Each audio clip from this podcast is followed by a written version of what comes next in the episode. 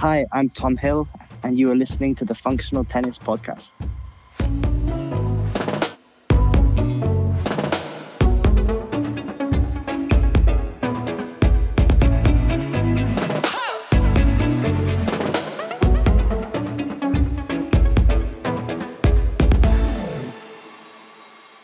Welcome to a milestone episode 50 of the Functional Tennis Podcast. I'm Fabio Molle, your host, and this week we are speaking to one of the youngest coaches, if not the youngest coach on the professional tour, Tom Hill. Tom is the current coach of the Greek Maria Sakkari, who is currently 20 in the world. Tom tells us all about his early days of tennis with his family relocating to IMG in Florida from the UK, about training at IMG and then onto his college scholarship at Pepperdine and eventually moving into the coaching world and how he got into the coaching world. It's a fascinating, fun story, and it's great to get inside the head of Pro Tour coaches. Before we get started, a special thanks to our podcast sponsors, Head, who make our favorite rackets here at Functional Tennis. Okay, here we go. Let's hear Tom's story.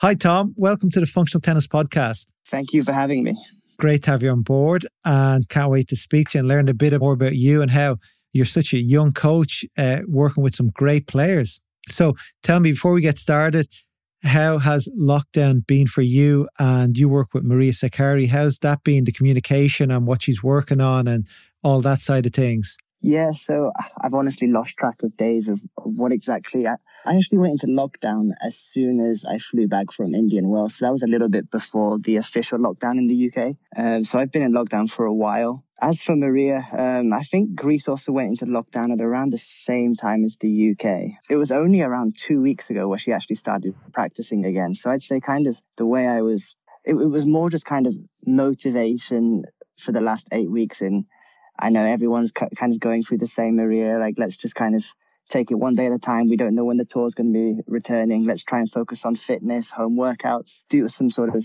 you know, uh, strategic videos, things like that. But it's also it's very difficult. I think at the same time, also just having rest is good.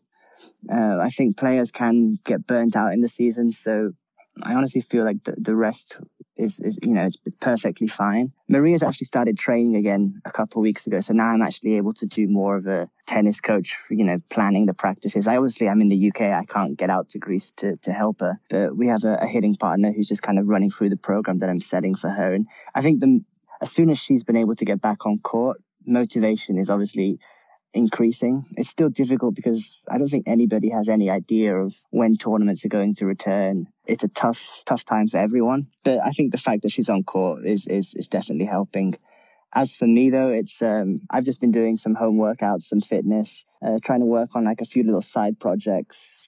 But to be honest, I'm enjoying the time being back with my family because I'm on the road. Uh, last last year I was on the road for 42 weeks in the year, so just to be able to spend more than two weeks in a row with my family, I'm I'm really trying to like make the most of that. Well, 42 weeks is a lot, and plus we're going to just talk a bit about your younger days, how you got into tennis and moved to the states. You've been away from your family for a long time now. Yes. Um, so actually, I, I yeah I was I went to IMG Academy when I was was 10 actually my family moved out with me, so I was with them. To be fair, like my, my family sacrificed a lot for me. So even though I've kind of been all around the world, they have been with me a lot of the time. It's only really kind of since since university when I went to Pepperdine when I've kind of been a little bit more on my own. Yeah, no. So or, or, I'm just kind of it's kind of been kind of the last I'd say six seven years where I kind of maybe had a week with my parents here, two weeks there, three weeks here. Like for three weeks is like pre-season. That's like uh, the off-season period. That's the most I get. Um,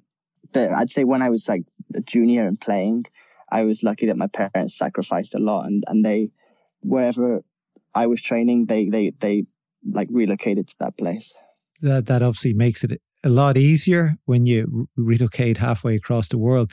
But what was it like moving as a 10 year old over to IMG? Was it like, were you just like, I just want to be a pro tennis player and I need to be here? Was that a decision you made? You told your parents, I need to get over there? Or was that something that they came to you with? It's a kind of good question because I remember when I was younger, I was always debating between um, football or, or, tennis, and I was a very good footballer. And I, I, remember having a fight with my with my coach because I liked to play up front, score the goals, kind of be like you know the one everybody yeah, loved, striker. And the striker exactly. And and then he, we had some some problem in in the defense, and I had to play one game as a defender. And he, although it's a crucial position in football, to, to a 10 year old, I'm just kind of just at the back, just waiting. I had, I was playing on a very good team, so I actually didn't have to do too much and I wanted to be kind of in the action. So that kind of slowly lost my motivation with the football. But the other sport I was playing at the time was also tennis. And I remember I would have problems with my with my school that they wouldn't allow me enough time to to go out of school to practice my tennis, to play my football. And I got to kind of a, a stage where I, I, was starting to say to my parents, you know, I actually really enjoy tennis. I, I would love to try and become a professional. And I think my parents, they, I mean, they, they battled hard with the school to try and see if they could get me an extra hour out, or instead of doing PE at school, I could go and do, you know, get some tennis lessons. And it just, it proved to be too difficult. And at the club that I was training at in the UK, Solihull Arden at the time, I'd actually been on a few camps to IMG Academy in Florida with the Solihull Arden kind of junior program. And about 10, 15 years ago, there were some, you know, great junior junior players in the Birmingham area. And I, I just kind of remember like kind of saying to my parents, oh, it would be amazing if I could go train at IMG. My tennis would be so much better. And, uh, and, you know, my parents took like a massive sacrifice and, and, you know, they, they let me, they, they gave me an opportunity to, to, to go and do it. And uh, honestly, it was the best decision I made for my tennis around that age at 10 years old. And do you remember, was there any other players who made it through when you were down there? It's funny you say that because obviously when I was 10, I don't think at the beginning stages too many of the guys went through. But what I found at the academy was the moment I was able to kind of make tennis kind of my primary focus, I was still studying and doing school, but I was able to spend four, or five, six hours, whatever I wanted on tennis. And my tennis quickly began to improve. I went up the ranks in the academy once you get to the higher ranks, then then yeah, you start to recognize a few faces. I was about three or four years younger than the likes of uh, Gastão Elias, Filip Krajinovic, bunch. Of, who else was there? Christian Harrison, Ryan Harrison, Yasutaka Uchiyama. There, there was a bunch of kind of at the time they were kind of playing the ITF juniors. I was three or four years younger, just like kind of getting ready to maybe start playing ITFs. But, but yes, yeah, seeing kind of the journey that they made was great. And uh, obviously at the time, yeah, when I was young, I'd see players like Taylor Dent, Tommy Haas, Sharapova, even Kei Nishikori was, was nothing at the time. He was maybe 17 years old and just before he had his breakthrough. So it was inspiring to see these, these players at the academy trying to pursue the same dream that I had. How much, just a side question, does it make a difference to a player having in a club or be you're an academy, but even in a local club, if there's top players training there, it must make such a difference. The motivation of God, I want to be like him.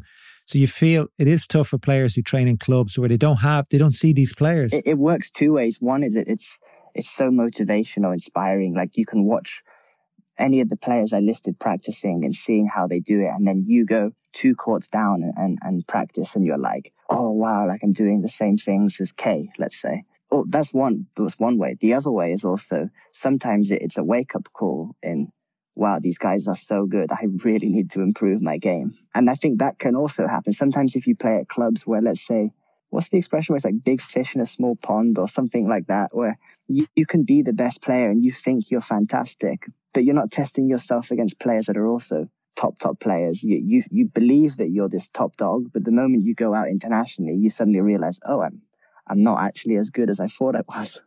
Yeah, well, th- that's why it's really important that you are playing tournaments. Else, you get out of your comfort zone. You go to different countries. Be it if you're in the states, you're going to different states, or if you're in Europe, you're going to different countries. And at be it tennis Europe level or ITF level, you're getting out there and seeing how good the competition is, and realizing, God, I got to work a lot harder. I'm not good enough yet. So yes, that is a key point. And tell me, what would you tell parents who have a kid, either they want to go to academy or the kid wants to go and they have to relocate, they have to make commitment like your parent did. What's your advice to somebody who, let's say, wants to go to IMG or wants to go to More Mouratoglou? Yeah, I, I think it's it could be a little bit different now. Obviously, ten years ago, when I was there, it was kind of like You have academies, there weren't too many of them. It was Bollettieri, maybe, uh, I think you had Chris Evert uh, down in Boca, but there were, it wasn't like it was now where I feel like there's academies everywhere. I feel the worry of going to academies now, if you're not careful, the training is too generic. It's not specific enough. You're just doing just practices that are just kind of good for everybody, but it's not really specific enough to you. If I was telling a parent now, I would say, yes, academies could be an option as long as you kind of are doing a training program that your your kid is the focus and your kid is not just kind of one of 20 30 players in the focus. So maybe going to a smaller academy could be better. It's, it's tough to say because I, have been kind of out of the the big academy I, I, i've never been to Mouratoglou so i'm not sure how their their training is. Img academy obviously i've been there a few times but I'm, it's i know it's very different to when i was there. I just believe it's so important as a junior and if I could kind of look back and, and kind of, if I was, you know, let's say 10, 11, 12, and what I know now telling myself then, I'd be saying, one, make sure I'm doing a training plan where, like I said, the, the practice is so focused on you and you're not one of many. And two is always test yourself against the better players. And the moment you can beat them, don't be happy about it. Find a better player and play the better player always look to play up, play up, play up, play up, and, and you're going to lose. But it's I feel like it's the only way to truly get better. Yet, no, I agree. And what do you say about playing down the odd time for the confidence and just to, you know, you're working on different things if you play down as well. Yeah, I think playing down is, is also it's it's important. Um, it's a different pressure uh, when you play down and you have that kind of expectation to win. I think it's very important to do that. I think, for example, if I if I look back at myself when I was playing like the ITF juniors, I would play a lot of kind of the uh, grade ones, grade A's, grade grade twos, and I'm thinking maybe if I'd done it again, it would have been better for me to kind of maybe play those every now and again, but perhaps play play more futures, and then actually play more grade fours and grade five ITFs because I'd get more of a a pressure of having to win. And if I played a grade four, grade five, it's like if you don't win the tournament, it's a failure. And then you also play yourself in the futures where chances are, like if you can even qualify to the main draw, you've done incredibly well at that age. I feel sometimes what happens is you get too comfortable playing the grade ones, grade twos, grade A's. You win a few matches here and there, but you plateau very quickly. Yeah, no, I, there's probably loads of ways you can look at it. We have talked to with various coaches about juniors who do well under eight, like they're winning grade ones, grade twos, and they're not really playing futures. So they're 19, they play the futures tour, and every week is a loss then, and they can't handle it. And it takes, you know, it could take years for them to overcome that. So you're right. If you can open up the mind to those games earlier on in your career, it makes a big difference. And also go, going back to academies, I feel like you just don't want to be like a, an Excel number at a, an academy where you're just there to pay the bills. Exactly. I mean, if uh, what what what I can say is the way academies also kind of make more money is they charge the private lessons on top. If you're just doing kind of the general academy program, that if you use it the right way, that can be fine. But you're just going to have to know ahead of time that you're going to have to put more expense into private individual lessons. And if you do that, then maybe you can find a good balance of getting your general training, but also getting specific training. True. Yeah. Or the other thing is you just get a local coach and they're with you full time, as many hours as you want a day. It probably costs you a lot less. You have the comfort of your family, and hopefully there's good enough players around you that can jump in from time to time. Well, that's actually what happened to me when I when I got to I think I was about 13, 14 years old. I was actually told by one of the kind of like the head coaches from IMG. He's like, he said to me, he's like, Tom, I think you've kind of outgrown the academy now. Um, you need to start kind of also what, what you just said. I need to start traveling more, um, competing against kind of players on an international circuit. Uh, so that was when I just started working just with with just one coach. Uh, we train on just you know park courts, club courts if they let us play. But I, my main focus was just kind of travel and, and to compete against the best players out there to, to push myself. And that was when I saw a real kind of jump in my game because it was a wake up call and I was able to focus solely just on getting myself better. And and you can't hide in the groups. It's all you. Yeah, exactly. One of the big advantages of going to an academy, be it uh, IMG, Saviano, uh, Mouratoglou, Piatti, any of these guys, is they've good access to US colleges, which is, I think, a great route for tennis players to take. Because let's be honest, most tennis players aren't good enough to hit the men's game after junior career. So that is really good. And you went to a great college in Pepperdine. Yeah. Was that your number one choice?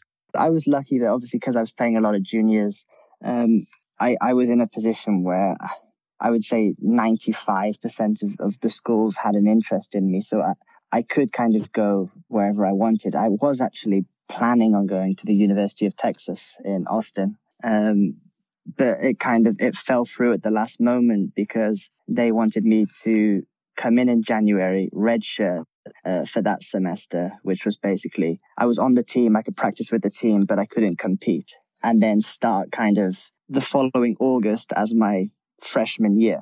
But I didn't want to do that because I still had the mindset of I'm only going to college for maybe a year or two to compete and then get matches under my belt and then play professional afterwards. So in my mind, I was thinking, I don't want to just train for, for six months. I want to go and compete. And that was when Pepperdine then came in afterwards and was like, we heard what happened with Texas.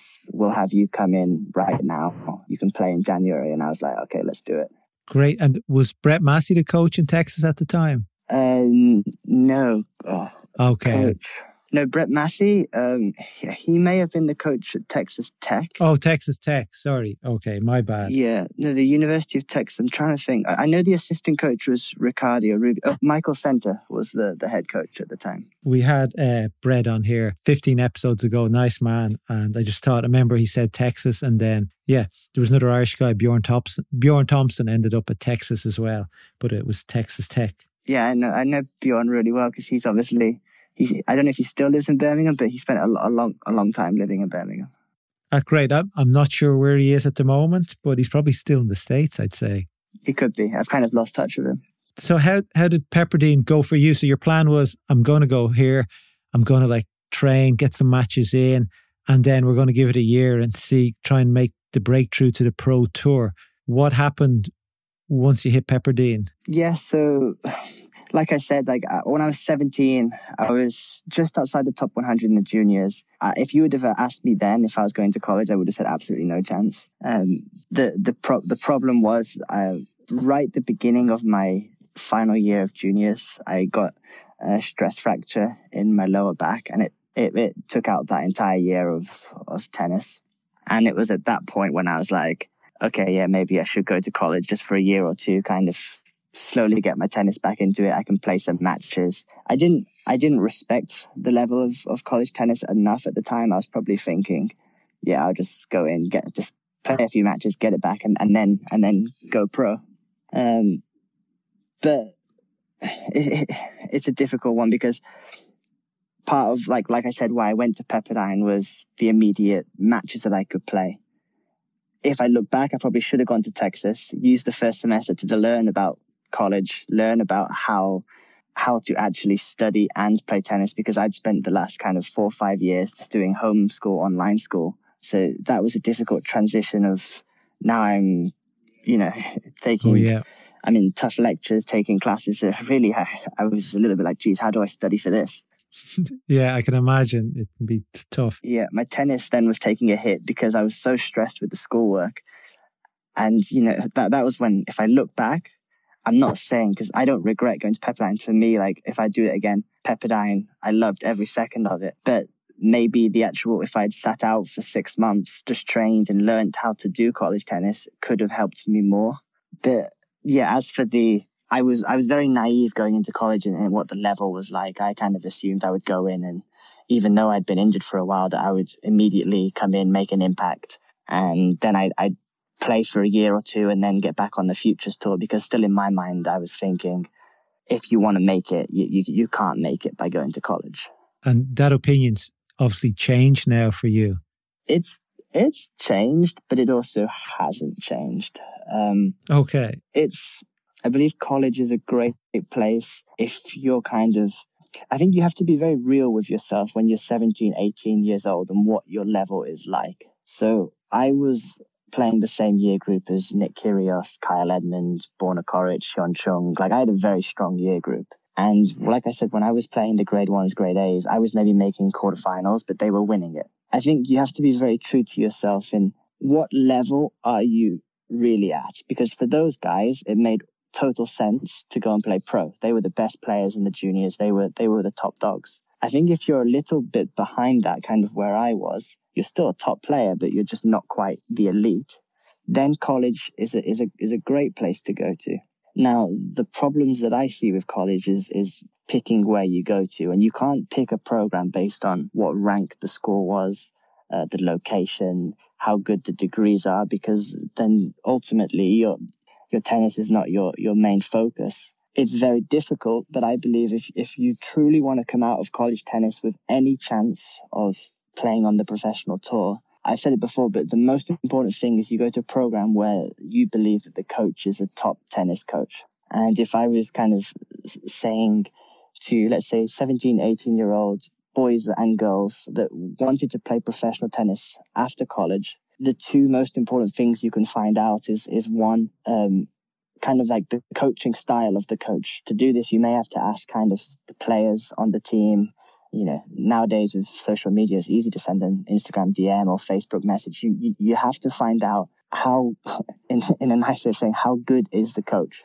Is he a coach who's just more like a manager? Or is he a coach who's like, you know, on the course, really investing time into improving the player? And the second thing I would want the player to find out is what is the actual program like? Because like I said with academies, you can go to colleges where the program is you've got 10 to 12 guys on a team and it's just general. Okay, guys, let's hit through the middle. Let's hit forehands cross. Let's hit backhands cross. Let's take some volleys. Let's play some points. Like it's so, it's so general. It's, it, that's not to, that's just going through the motions. There's no purposeful practice. And I believe the, the players that have, for example, Cameron Norrie, also my year group, good friends with Cameron, and he went to TCU. And from what I've been told, uh, the coaching at TCU. I believe it may have been the assistant coach who Cameron was telling me. I can't remember, but obviously both the coaches were, were top coaches, but Cameron was like getting proper specific training to improve his tennis. And I believe if, I believe college can be a great route if you have this kind of focus going into college, if that makes sense. Yeah, no, totally does. And I'm sure that is more than half the battle is finding a place that is for you that you'll connect with the coaches and that the coaches will you know can get the most out of you and you can learn the most on on the court and off the court as well that's from what I heard of some of my friends who've gone to the States is their coaches have been great and as well as being great on the court, they also help them so much off the court. Exactly. And and it's a time in your life when you, you have just as much to learn off the court as you, you have to do on the court. But as another thing, you could also go, you should also ask the players on the team, how good is the coach during matches at kind of giving you strategic game plans? That That's another thing, because sometimes in college tennis, you can go to places where, where the coach is kind of like, go, go play your match. If you, if you win, I love you. If you lose, mm, you might not play the next week. Yeah. Where you, you want to, you want, you want a coach where the kind of, the outcome is secondary, but the primary thing is, okay, you're playing this person okay, their backhand is their weaker side. So let's look to play of height to the backhand, stretching to the left, and then create openings to the right. Or let's be serving to his body to then open up the plus one to his backhand. You, you want that sort of coaching. Um, instead of if you win, I love you. If you lose, mm, go and start looking for another university. Or start doing laps for the next week. Exactly, exactly. There's a whole, it's a whole different kind of approach to it. Yeah, and and tell me, so what do you tell a parent also. And now I know before we asked about the academy, but somebody who should my coach go to college, do you tell them, look, the, the kid has to be true to himself. And I know for young kids, teenagers, it can be hard to admit I'm not good enough. Everybody believes they're good enough. And only the mature ones would kind of say, okay, well, look, I'm not good enough here. I'm going to go to college. And obviously, the ones that aren't, the ones that are not great, you know, the bottom of the pile, I think it's an automatic college route but it's probably the ones that, you know, should go to college have to be told to go to college. What's your angle there? Yeah, so it's kind of like, like I said, if you're like elite, elite, if you're like top 20, top 25 junior, 25 is even borderline in the world and you're winning the top tournaments, then I believe you've you've earned the right to to, to go out and, and give it give it a shot and take take the gamble.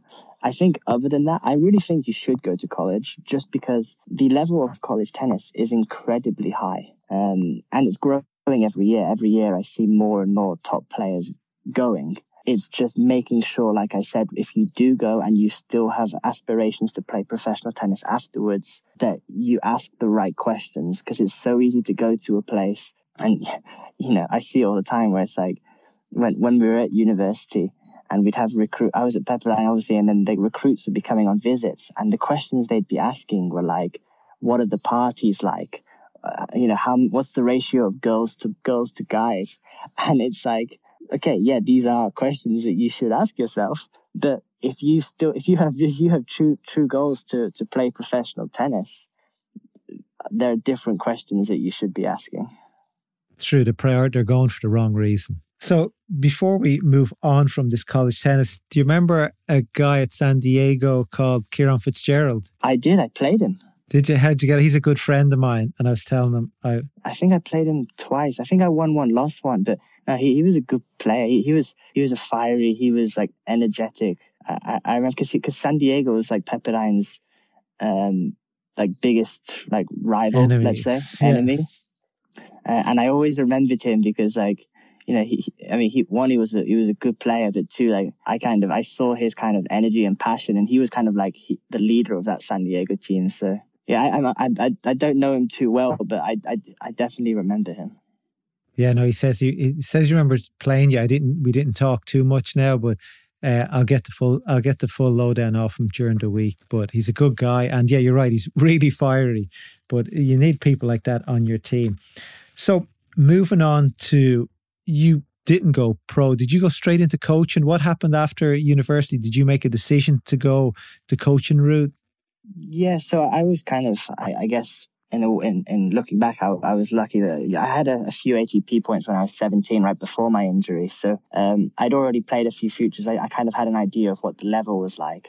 And also, after my freshman year, I also played some futures in that summer, just because I was still had goals of playing professionally. I wanted to still kind of test myself and see my progress. And that, that helped me because once I did graduate, I knew, I knew deep down, to be fair, it was, it was a year before I graduated. It was probably my, my junior year when I, I, I kind of came to terms with the fact that I, once I graduate, I'm not going to be trying to pursue playing futures and, and everything like that because I knew deep down that my level wasn't wasn't good enough. I believe if I let's say I had an unlimited bank account, I could go and travel and, and collect points. I could maybe get anywhere from like 400 in, in in that range. But like you said, that doesn't make any money. You're not even good enough to to go play to play doubles at that money. It's it, you, you literally lose money at that ranking. So I I I told myself, okay, as soon as I graduate, tennis is over, and I had no plans of coaching. Coaching wasn't. I, I you could you could ask anyone that knows me. Up until I graduated, I'd never once said I wanted I'd want to be a tennis coach. It's it's something that literally came up out of the blue. Um, I was taking some summer classes to to finish my my marketing course, and the tennis season had finished. So I was kind of trying to have a couple months just experiencing what it was like as a normal student. So I'd put my rackets away in the wardrobe. They were done. They weren't ever coming back out and I was just partying every night. And I remember as a, as a, a, bar in Santa Monica one night, it's pretty late. It's like one, two, one, two in the morning. And I'm with a, a, a teammate and we bump into a, an ex teammate from a few years before. And he was kind of like, you know, asking me, what are your plans? What are you going to be doing? And I was kind of in the mindset of, you know, I'm probably going to go to law school. Like I, I took my, although I had a, a difficult first semester kind of reteaching myself how to study, I ended up graduating with honors. So like I took my studying kind of my academics seriously. So I was saying, you know, probably go to law school. But looking back, that was probably more of a, I have no idea what I'm going to do with my life. So I'll just keep studying. Um, yeah. And then he goes to me, have you ever considered being a hitting partner? And I said, not really. And I said, to be honest, there's probably not too many hitting partner roles out there anymore because obviously Sharapova has a hitting partner and Serena Williams. But apart from that, there's not too many anymore. And he said, well, this agent uh, keeps keeps texting me asking me to do some stuff that I don't want to do it. Do you want me to give him your number? And I said, yeah, yeah, sure. Give him give, him my number. I, I wasn't expecting anything from it. a few weeks later, I'm just going into my final exam, and I get a text from Max Eisenbud, uh, Sharapova's agent, uh, asking if I could come hit with Sharapova, and it's it kind of all started from there. So then I ended up going out to IMG. I practiced with Sharapova. Um. Hit went like the hits went well. Uh, Max then had me stay at IMG, hitting with all of the uh, IMG players, and before I knew it, I was you know less than 48 hours from finishing my last exam. I'm suddenly at IMG Academy where I was as a kid uh, at 10, um, practicing with you know 15 different top 50 WTA players. You've come full full circle. Full circle. At Functional Tennis, we are all about helping your tennis game get 1% better every day. That's why our match and practice journals are a great tool to have in your gear bag. The Functional Tennis match and practice journals help you plan and evaluate your matches and practice sessions. It includes goal setting, quotes, pressure tests, and more. It's used by players of all ages and levels, and it's a great way to get away from your phone and focus in on your game. To learn more, visit functionaltennis.com. You finish your you finish your exams then, and then you go straight back to IMG, working full time as a hitting partner. Yeah. So, like I said, I was I was doing the hitting partner. Um, I actually wasn't wasn't getting paid. It wasn't a job. It was more just I was kind of still. I think once you graduate, your your F1 visa still allows you maybe like 30 days or 60 days in the United States. So I was like, well, I might as well just use up these days, have a bit of fun before I go back to the UK. So it was more just uh, keep myself in shape, um, just have a bit of fun. Like t- you can't turn down hitting with Sharapova. That's like to any kind of junior, even pro tennis player. If, if you got the chance to hit with Maria Sharapova, you, you don't turn it down. You definitely you not. do it. Yeah. So for me, it was just a lot of fun.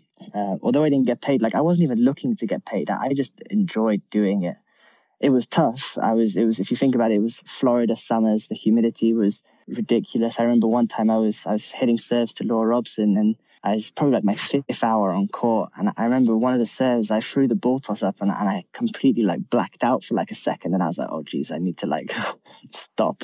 Uh, luckily, we only did a couple more serves and that was it. But, you know, it, it was, it was working hard, but I wasn't doing it to look for a coaching job. It was more just, like I said, use the days that my visa was allowing me, and then uh, I would go back home and and figure out the next step. Uh, what did you learn anything from hitting with Maria, for example? Yeah, what, one of the, the things I learned from Sharapova was like her professionalism uh, to practice. And it was one of the things that stood out so much compared to, let's say, college, because college, it was so much we were just all hitting and messing around. There, there we, were, we were having good practices, but it wasn't like the same focus as, let's say, with Sharapova. I was told by the head of IMG at the time, look, she's going to come. She's not even going to say hello or anything. She's just going to be in her own zone. You're going to practice, but I promise you, once the practice is over, she'll she'll be really nice to you. And I was I was thinking, okay, that's fine. Like whatever. I'm just just coming to to hit. At the time, I was thinking, just let's hope I don't miss too many balls. That's kind of what I was yeah. thinking. the fear, the fear. And that's exactly what happened. She she came. She um, you know, there's a lot of people watching, but they were kind of like behind ropes, quite far away. And she walked. She could tell that I was hitting with her, but it was just she put her rackets down. She organized her stuff. She started warming up with her fitness coach. I was just kind of there, just chatting with Sven because her coach was Sven Groeneveld at the time. And Sven was telling me what how the practice is going to work. And then before you know it, she's on the baseline and, and we're hitting. And it's just total focus. The practice is like, I think we played for about an hour and a half, but it was just no words, just total focus, just intense hitting. And I was just like, wow, like I understand how she's been at the top of the game for so long. If if this is how her like attention to detail, her focus, her preparation is just on point. And then as soon as the practice finished, she was the nicest person ever. She, she sat down and chatted with me for 10, 15 minutes just about my life before she let fans come and sign autographs. And for me, I was like, okay, this is kind of the difference between her on the court training. And then once training, training finished, she kind of like almost like pressed the button and she, just became like relaxed Maria. And it was, it was interesting to, to, to learn from that such when I was only 21, 22 years old it's great for them to have that switch where they can see in focus mode and then chill out rather than being super focused all the time where it gets a bit worrying then. They come across obnoxious and rude, which you, you see from time to time, some players. Well, the, the thing was, I'd never seen it before because even even when I was 17, 18, I'd, I'd hit with Fognini, practiced a lot with Fognini. I'd practiced with um, Juan Monaco, Brzezicki, uh, uh, uh, Federico Del Bonis, a lot of top players. But none of it compared to to the practice with Sharapova as for like the intensity to the practice. I can imagine a Fognini practice now. It's just he just slags everybody from what I've seen. well, no, the thing the thing with Fognini, it was always there always had to be some sort of point situation in play and something on the line. And you know, it, he didn't want to ever do drilling, so it was like if we did do a drilling, he'd find a way to turn it into a tiebreak and put like a Coke or a Fanta on the line. It was that's he was always like that. At least he knows he knows what gets him motivated, and that's, that's important. True. So moving from from my bit of research, Danielle Collins was the first girl you worked with in the coaching role. Yeah, so it all kind of started once I was the hitting partner at IMG. I actually wasn't allowed to hit with with Danielle, or I was allowed, but she was kind of I was allowed to hit with her after I'd hit with the IMG girls. So I was told by IMG that um, they wanted me to hit with all of their IMG clients. Danielle was allowed to practice at IMG, but at the time she wasn't signed. She just recently graduated. She was around 200, 220 in the world. And because she was from St. Petersburg and it's only like half an hour from IMG, they let her use the facility. And Danielle would see me practicing with these other girls, and she'd always ask me like, "Can I practice with you? And can can can we do stuff?" And um, it was then like kind of I'd hit with like Sabine Lisicki, Sharapova, Laura Robson, and then I'd find time then to hit with Danielle as well. But what I enjoyed hitting with Danielle was all those other players that I mentioned. I was just like a hitting partner. I was pretty much treated as someone who there can't miss a ball, run side to side for as long as they wanted. If I was serving slice wide on the deuce side, they expected me to make every single serve as if I was some machine. Um, yeah. But, but when I hit with Danielle, there was a lot more kind of, she wanted my input on her game. She wanted to know how her ball felt when I was hitting. If, if there's anything I felt from feeling this ball, what she'd recommend. If we played some points, it was if she did something and I felt it wasn't really hurting me, how could she make it better? And she, she gave me a lot more kind of input into her game. And did she have a coach at the time yeah, there? she was working with her her college coach. So once she graduated, the coach at the university stopped working at the university and became Danielle's private coach. And he was a, a, a really nice guy. Uh, he had some problem with, uh, I, I can't remember if it was a visa problem or a house problem, but he couldn't go to Japan for two tournaments in October 2017. And so Danielle asked me if I would would go with her and help her out. And I said, absolutely. So this was kind of, the timing worked out great that once uh, my days were about to end on the F1 visa and I had to leave, it worked out that I was then able to go and do these two tournaments with uh, Danielle in Japan. And so I went to these two tournaments. I, I knew like there was no potential job after afterwards. It was just let's just go have some fun. I'm going to Japan, like like watching Danielle compete like at the time it was her first two WTA events that she played. She was in qualifying, and and we, we we connected really well. We had a lot of fun together. After the two tournaments in Japan, though, I had to go back to the UK. She told me she'd love to carry on with me, but she you know she had a, her, her her current coach, and I was like, no, no, I completely understand. I've really enjoyed these these two two weeks and we kind of just remained friends from that.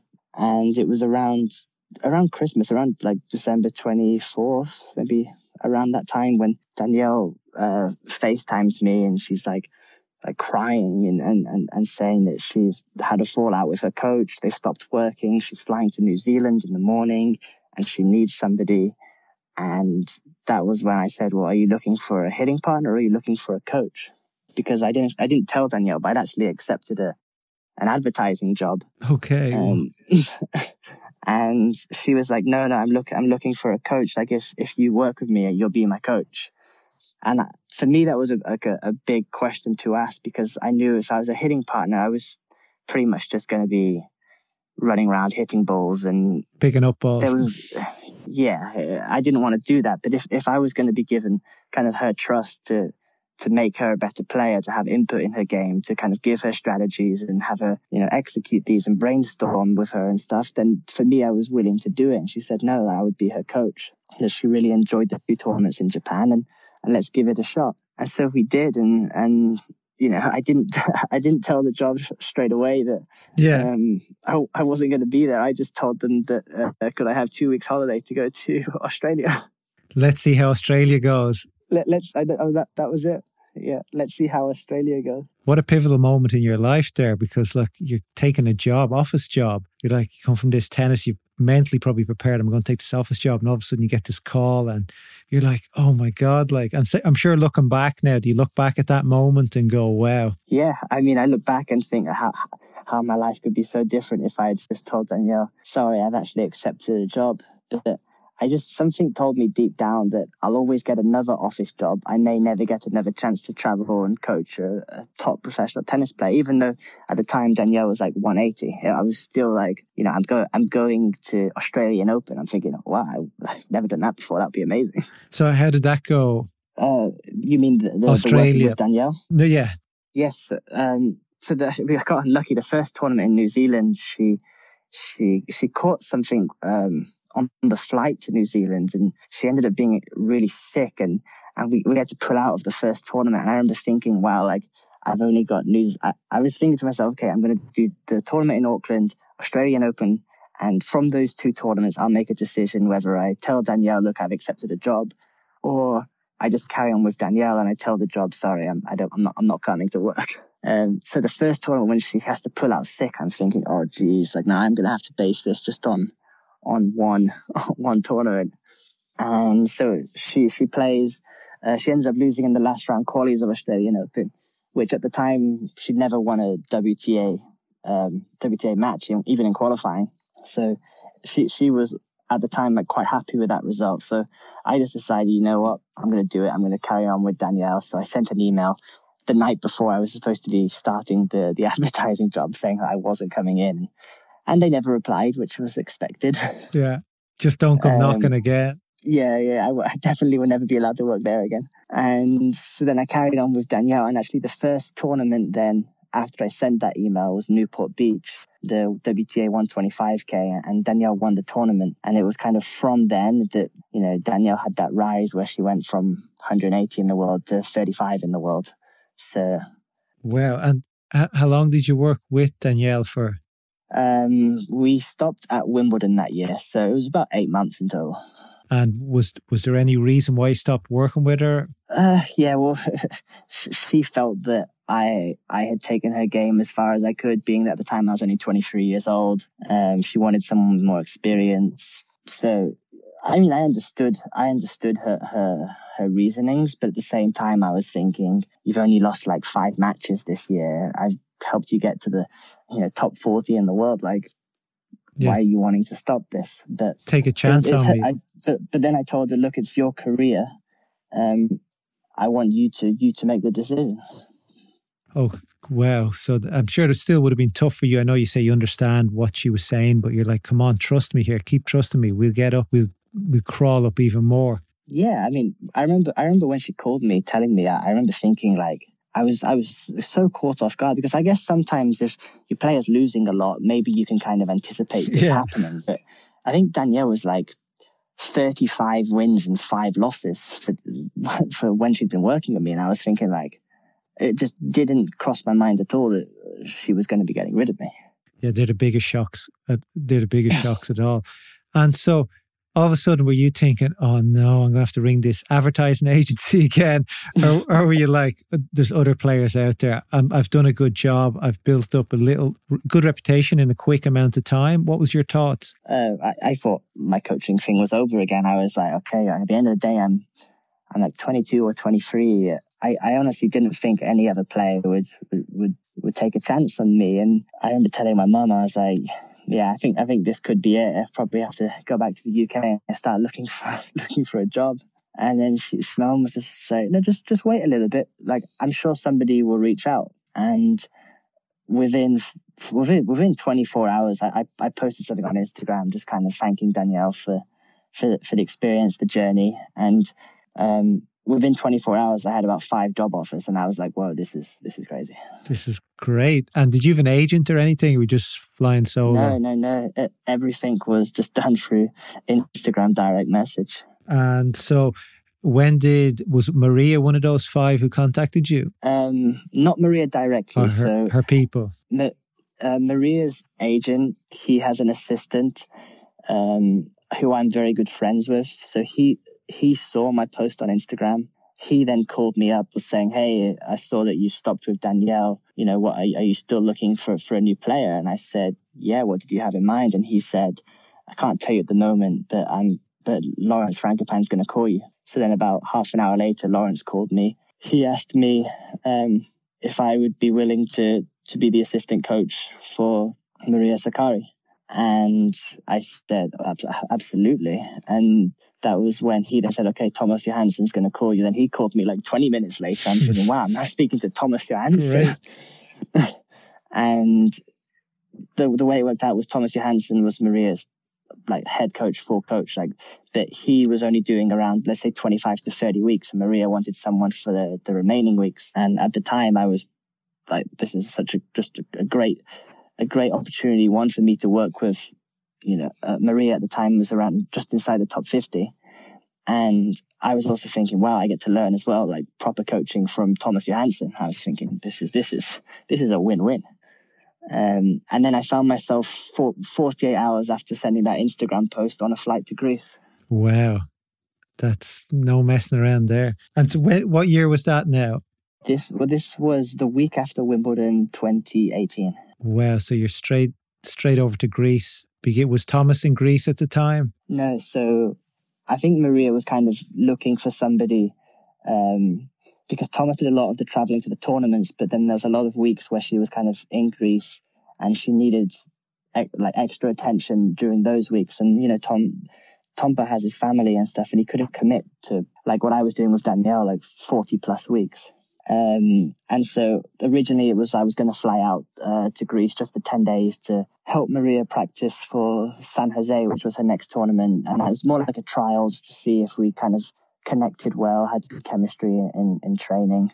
There was no guarantee of full time work afterwards. But after about four or five days of hitting, Maria asked me if I would, you know, want to, to go to two tournaments with her to kind of see if we connect well at tournaments. So the two tournaments were San Jose and then um, Montreal. And the first tournament in San Jose together, she ended up making the final. So that was that was special, and uh, it's actually that tournament which was the first tournament coaching any player after Danielle. I actually had Maria play Danielle in the semi final. Oh, nice! You... I mean, it was it wasn't nice at the time. I no, I know, oh I know. Oh my gosh! I remember looking at the draw because I knew Danielle was going to be there, and I remember like, when I first saw Danielle, I, I went and gave her a hug, and I was just trying to be like just nice. And I saw the draw, and I was like, okay, like if everything goes to plan, the earliest Maria could potentially meet Danielle was the semis, and I was thinking, what are the chances they both make the semis? I was like, there's like top players like Serena Williams, Venus Williams, Konta, Azarenka. I think there's a lot of good players in this tournament. For them to both make the semis, this is a long shot. And then next next minute, I know like I'm ticking off Maria wins, Danielle wins, Maria wins, Danielle wins. Maria beats Venus Williams, Danielle beats Azarenka. I'm like, oh my, this is gonna happen. They're gonna play in the semi. No, you're hiding in the players box. yeah, and then and then like there was then so much hype behind the match where it's like you know, the, the press get involved and they're saying like, oh, this isn't going to be an interesting match because Tom was coaching Danielle and now he's coaching Maria. And I was thinking, I, am not going on the court. It's, it's Maria versus Danielle. But yeah, that was, I would have preferred that not to happen the first tournament back. But at least you got it over and done with. True. True. And so, does Maria spend much time in the gym? By the way, any of the videos I see, she is like chiseled. Her shoulders are guys would be jealous of her shoulders. It must be. A... She's such a hard worker. She she obviously spends a lot of time in the gym, but she doesn't spend like she's not like on some bodybuilder training plan. No, she she she trains very tennis specific with her fitness coach Giorgos Panagia. Uh, I mean, he's he's like unbelievable. We've posted his videos over last, especially preseason last year. He's some great videos up there, really good exercises. I mean, he, he's such a great guy. They have unbelievable chemistry together. They they work they work hard. Like I see, like even when when we do preseason in Dubai, like I sometimes try to like get involved and do some stuff with them, and I'm like, wow, like this this is tough. This is really really tough. Um, but but the thing with Maria is like it's not.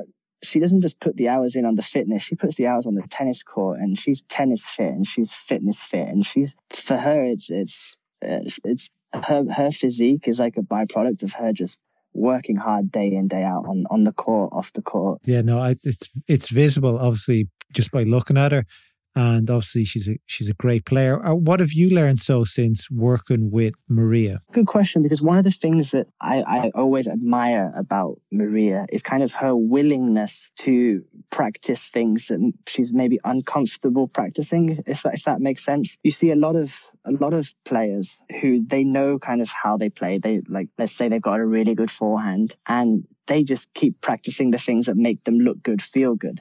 But one thing I always kind of admire about Maria is if I tell her like, okay, we need to improve this, she, she she does it, and it's like, okay, it might not work at the beginning, but she does it again and again, and she and then before I know it, like we've been practicing three or four days of what I felt was a weakness, and now she's turned it into like a strength, and I'm thinking, one, I respect how fastly you've just kind of taken on this challenge, and two, like geez, how quickly can you learn these these new skills? And I just the reason why that stands out so much to me because I remember myself when I was playing, I'd be thinking, oh, like, let's say I, I don't want the person to play to this side or a certain side. I would just be kind of make sure that the side that's my favorite, I just do a lot of hitting on that. And I, I, I might look good on the outside, but really I've got a big flaw in my game if someone actually realized.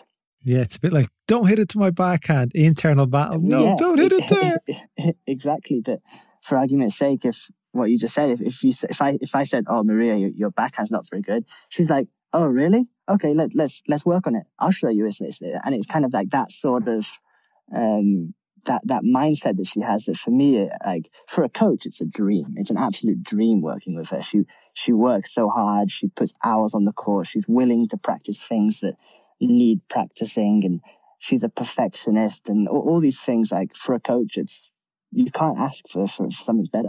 I think the majority of top tennis players are perfectionists. Not all of them but i'm sure most of them really are when it comes to the nitty gritty stuff and trying to get the most out of their game. I mean that's true, but what, the thing is, there's I believe there's two types of perfectionists. There's the perfectionists that are the ones who, like you said, they they they want to improve all the little aspects of their game, or they get frustrated by these aspects. But the difference is, the perfectionists are the ones that make it to the top. When they have this sort of imperfection, it motivates them to improve it. Where there are other people who are perfectionists, they get more frustrated at not being able to do something, and it drives them insane. But there's not really a drive to improve the imperfection. I've what I found with all the top top tennis players is they're all perfectionists, but they have this drive that if they find a part of their game that's not perfect, they work on it and work on it until it, it becomes a strength. And yes, that's a good point. And probably they want people around them who are not afraid to to tell them, you know, what's wrong or what they can improve on. Because I'm sure there's many coaches it's the player who pays the bill, and they're probably afraid to tell the players the real truth at times. Is that a true statement? Absolutely. If if if you're if you're like, do they call it yes man or something? Yeah. If you're a yes man, you're you're not going to last very long in in uh, this industry. You you have to to always know when to compliment your player, but you've also got to know when to to to tell, be firm with them, and you know you know, I always, Maria jokes around with me that it's very difficult on the practice court for me to give her a compliment. And maybe I should do it more. Like if I say to her, like, wow, that was, that was really good. She goes, oh, okay, that was good. Okay. Nice to hear something positive for like, you know, obviously on, on, on the match court, it's positive, positive, positive, positive. But on the practice court, it's, I have a different approach. Like if it has to be really good for me to, um, to real show some like I don't know, love as in like that was really, really good. I think the goal is to make the really good ordinary. So you do something really, really good to be ex- extraordinary, and then you transfer that really, really good onto the match court. and hopefully your level should be rising and rising. Then, I'm not sure if that made any sense, but it, it, it, you're exactly right. But I, I want to have that kind of that that I want Maria to get the feeling that if she does something that's good and she's thinking, oh, that was really good, I, I want her to look at me and have me expect that to be normal. Uh, for, for it to be really, really good, for me to actually be like, wow, that was really good, I'm expecting like elite, elite, elite. But it's that kind of pushing, pushing her, which it, it works for Maria. It, it motivates her to keep getting better and better and better. Yes, yes, very true. And tell me, Tom, are you, is Thomas Johansson still involved? Uh, well, he's not involved in in in our team anymore, but for me, uh, he's. I mean, I call him my mentor because when we work together, he he's such an unbelievably great coach, such an even unbelievably great guy. Even now, like he he he texts. I text him almost every day, even now. Just I, I see him just as a really close friend. That he's there for me. Like if I if I want to ask him any question, like you know, Tom, I'm trying to work on this with Maria. What do you think? Or if I'm trying to do this, what do you think? And he's he's always giving me advice, his opinion, and, and I, am so lucky to have that um, in in someone like him because there's not many people like him around in, in, in this industry. But he's not he's not actually like an official part of the team. He's he's obviously Goffin, David Goffin's coach. Okay. Um, he, he he's in Goffin's team, but for, for me, he's just kind of like I see him as as my mentor.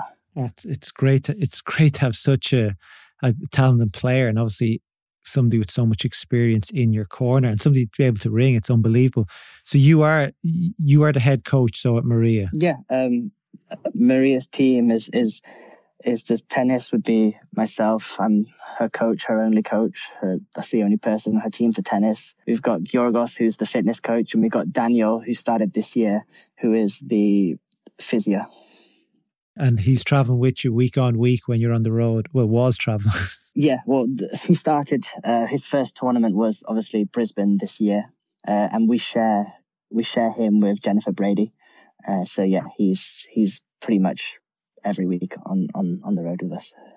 Great. Well, look, hopefully we can get back on the tennis court soon. When, in your opinion, by the way, do you think will be the next WTA tournament with the current information that you have? I mean, I feel like I've been given like kind of information that I'm not allowed to be telling anyone. but uh I saw some WTA information last week from from the coaches. I, it was sent to me anonymously, and it's already out of date. The information that was sent last week. Yeah, yeah, uh, we get that's the, one of the positives of the WTA. They, they keep us updated quite a lot. I also have Maria. I'm, I'm speaking to Maria every day, so she's also telling me what's being told to the players. I think a lot of it is up in the air right now. Um, I all I'm going to say is that I'm.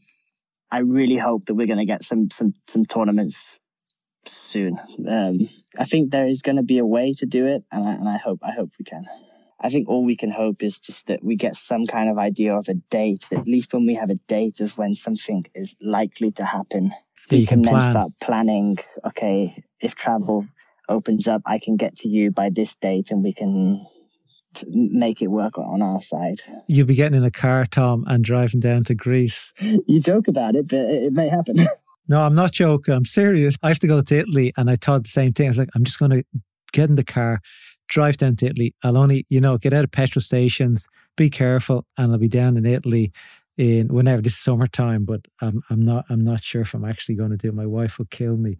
But uh, before we let you go here, I have two questions left for you. One, how old are you today? I'm 25. So, are you one of the youngest coaches on probably the ATP and WTA tour? I mean, this would need to be fact checked, but I'm I'm pretty sure I'm the youngest. Great. Well, that's a th- that must be like a dream. I I don't know of any coaches, very few that are like closer to 30 who are working full time gigs. Obviously, there's hitting partners out there, plenty of them, but I don't know of any coaches your age. So, uh, congratulations on getting yourself into a great position and working with some great players. Is there a Young Coach of the Year award? Uh, I, I don't think there is, but uh, I I I I want to put myself in the not the young coach, just the the coach award. True, true. Oh, um, sorry, sorry. I know. No, yeah, that's that's good, great attitude to have. And secondly, your dad was a pro golfer. Do you play golf? Yeah, yeah, I golf. Uh, I'm obsessed with it. I'm, I'm counting down the days until I can actually like start start playing. I know golf courses have opened, but they've opened only for members, and I'm not a member of the club. So I'm just like, come on, like let me just come and play. To just sneak in. And what's your handicap? I actually, because I'm not a member, I don't have an official handicap. I always used to like to say 18 just because I get one shot a hole when I play with my dad because obviously he's professional plays off scratch but nice I, I I believe I believe if I'm fair, I'm a 12, 12 handicap, but 18, I like to say because I'm a bit of a bandit. Okay. Yeah. You're trying to, you rob all our money. So you're trying to do. Exactly. Nice. Exactly. Why, why make it more difficult? I know. I know. Make it easier. But no, Tom, thank you very much for uh, jumping on the call. I appreciate it. And it was great to get your great story and the great work you've done. No, th- thank you for having me. I enjoyed chatting with you. I hope you enjoyed that episode with Tom. I thought it was great, and it was great to get his advice and feedback on the different areas of tennis, be it from academies, college, or bits of info he's learned from working with such great players. Don't forget to give our Functional Tennis Podcast Instagram account a follow. And until next week, goodbye.